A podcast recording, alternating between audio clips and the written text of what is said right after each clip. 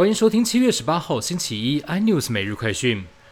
疫情指挥中心今天公布新增两例 BA 五本土个案，目前累积七例本土。医疗应变组副组长罗一军今天表示，因为还有其他一同接机的家人可能也是 BA 点五，还在等基因定序。之前的社区案例，爸妈也还在定序中，结果会再向大家报告。另外，前卫福部长陈时中今天交棒部长一职，将印由指挥官背心移交给新任次长兼指挥官王必胜。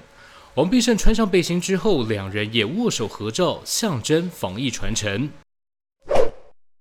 十一档 ETF 今天上演除夕大秀。根据集保结算所统计，到七月十五号前，总共有一百一十四万多人抢搭除夕列车。尤其素有国民 ETF 之称的元大台湾五十，最新股东的人数达到了五十七点一四万人。另外一档国泰永续高股息 ETF，股东人数不仅已经成长到五十七万七千零七十人，要升国内受益人数排名第二大的 ETF，也打败人气 ETF 元大台湾五十零零五零。为了应对铁矿石价格上涨，维护供应链跟市场的长期稳定，中国计划在今年年底组建一个新的中央企业，公司名称传定名为中国铁矿石集团公司，负责整合中国国家的铁矿石进口业务，并且提高对于矿商的定价权。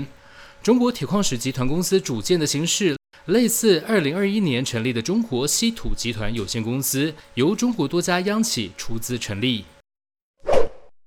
美国参议院预计将在本周二就提振美国半导体业跟强化对中国竞争力的法案开始进行表决。但是有外媒爆料，众议院议长佩洛西的丈夫保罗在今年六月份时使用选择权买进二十万股辉达股票，交易是在六月十七号进行，价值是在一百万到五百万美元之间。这也使得佩洛西对于美国竞争法的支持引发外界质疑。